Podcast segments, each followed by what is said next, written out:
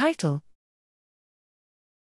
On Biological Networks Capable of Robust Adaptation in the Presence of Uncertainties, a Systems Theoretic Approach. Abstract Biological adaptation, the tendency of every living organism to regulate its essential activities in environmental fluctuations, is a well studied functionality in systems and synthetic biology. In this work, we present a generic methodology inspired by systems theory to discover the design principles for robust adaptation, perfect and imperfect, in two different contexts 1. In the presence of deterministic external disturbance, and 2. In a stochastic setting.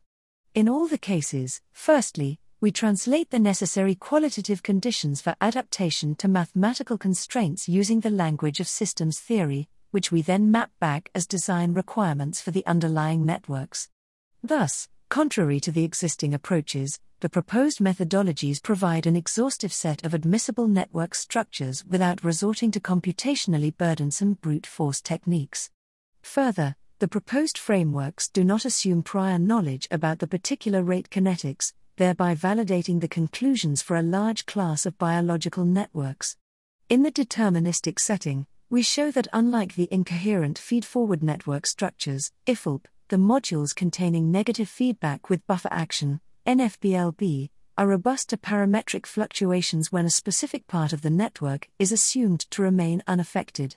To this end, we propose a sufficient condition for imperfect adaptation and show that adding negative feedback in an IFFLP topology improves the robustness concerning parametric fluctuations.